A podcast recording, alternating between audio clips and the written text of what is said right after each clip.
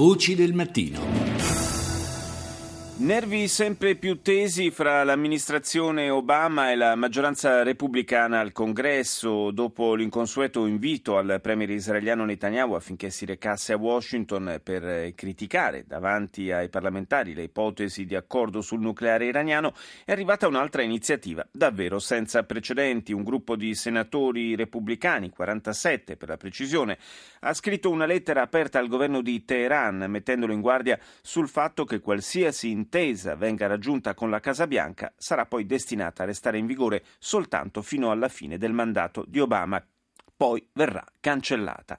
Descriverei questa lettera come la continuazione di una strategia di parte che mira a minare la capacità del Presidente di condurre una politica estera e portare avanti i nostri interessi in termini di sicurezza, ha dichiarato a caldo il portavoce della Casa Bianca Josh Earnest.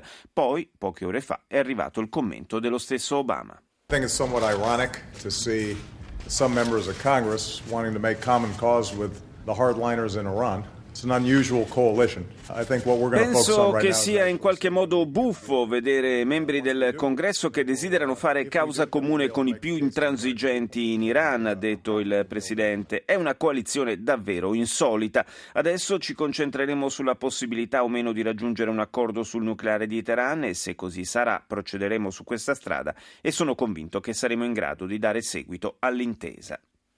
In Russia c'è apparentemente una certa fretta di chiudere il caso Boris Nemtsov, l'oppositore del presidente Putin, assassinato dieci giorni fa a poca distanza dal Cremlino. Dopo l'arresto lampo di un gruppo di ceceni, uno dei sospettati avrebbe confessato di aver ucciso Nemtsov a causa di presunte offese all'Islam. Un movente che desta più di una perplessità, come ha sottolineato anche un altro leader dell'opposizione, Ilya Yashin.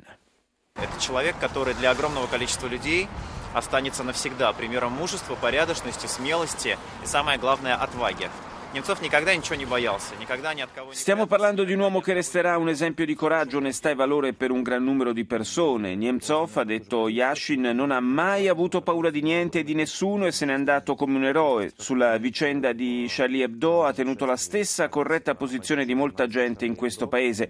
Pensate, il ministro degli esteri russo, Sergei Lavrov, ha preso parte al corteo in memoria dei disegnatori di Charlie Hebdo a Parigi, eppure non è diventato un bersaglio per i radicali islamici, giusto? Dice Yashin. Nemtsov invece per qualche ragione lo sarebbe diventato. La realtà, ha concluso, è che Nemtsov non era affatto un bersaglio per i fondamentalisti islamici e la versione fornita dalle autorità non regge. Temo che sia stata costruita con la precisa volontà di allontanare l'attenzione da Vladimir Putin e dalla sua cerchia.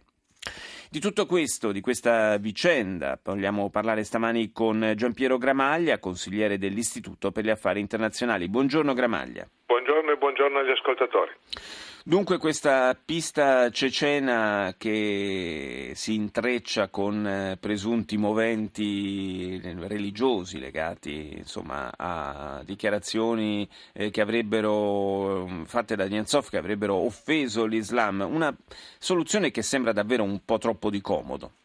Beh, sembra la soluzione perfetta, perfetta almeno per il eh, Cremlino e per il presidente russo eh, Vladimir Putin, soluzione perfetta perché eh, accontenta o almeno soddisfa alcune istanze dell'opinione pubblica russa, quella eh, favorevole in larga maggioranza a, a Putin eh, stesso perché individua i responsabili nei ceceni che per i russi sono i cattivi per eh, antonomasia, eh, schiera di nuovo Putin nel campo della lotta al terrorismo perché individua i responsabili fra uh, gli integralisti islamici e quindi fra i cattivi per antonomasia anche dell'Occidente e in più ha il vantaggio che uno dei responsabili già, dei presunti responsabili ha già confessato e l'altro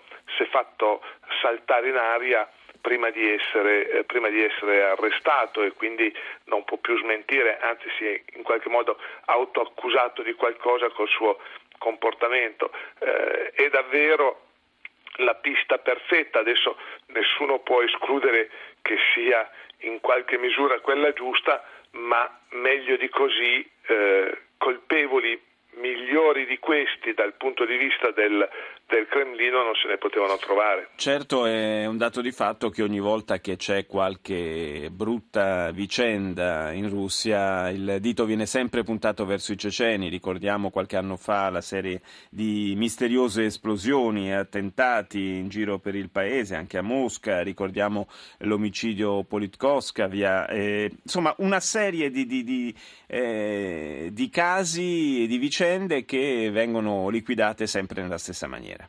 Sì, eh, diciamo anche che i ceceni eh, qualcosa di, di, loro e molto pesante hanno, hanno, fatto per assumersi, per diventare poi eh, facili bersagli delle indagini e anche delle sospetti dell'opinione pubblica russa. Ricordiamo il teatro di Mosca e no. soprattutto la strage di, di, Beslan, la strage dei bambini di Beslan, quindi eh, comportamenti eh, abnormi, comportamenti eh, assolutamente da condannare da parte di militanti ceceni o comunque di militanti islamici vicini ai ceceni ci sono stati, però è anche vero, come tu ricordavi, che eh, tutta una serie di eliminazioni o di, di personaggi eh, che possono dare potevano dare fastidio al, al Cremlino eh, sono stati loro attribuiti, anche attentati che sono, avevano eh, creato tensione nell'opinione pubblica. Poi ci sono anche contraddizioni perché,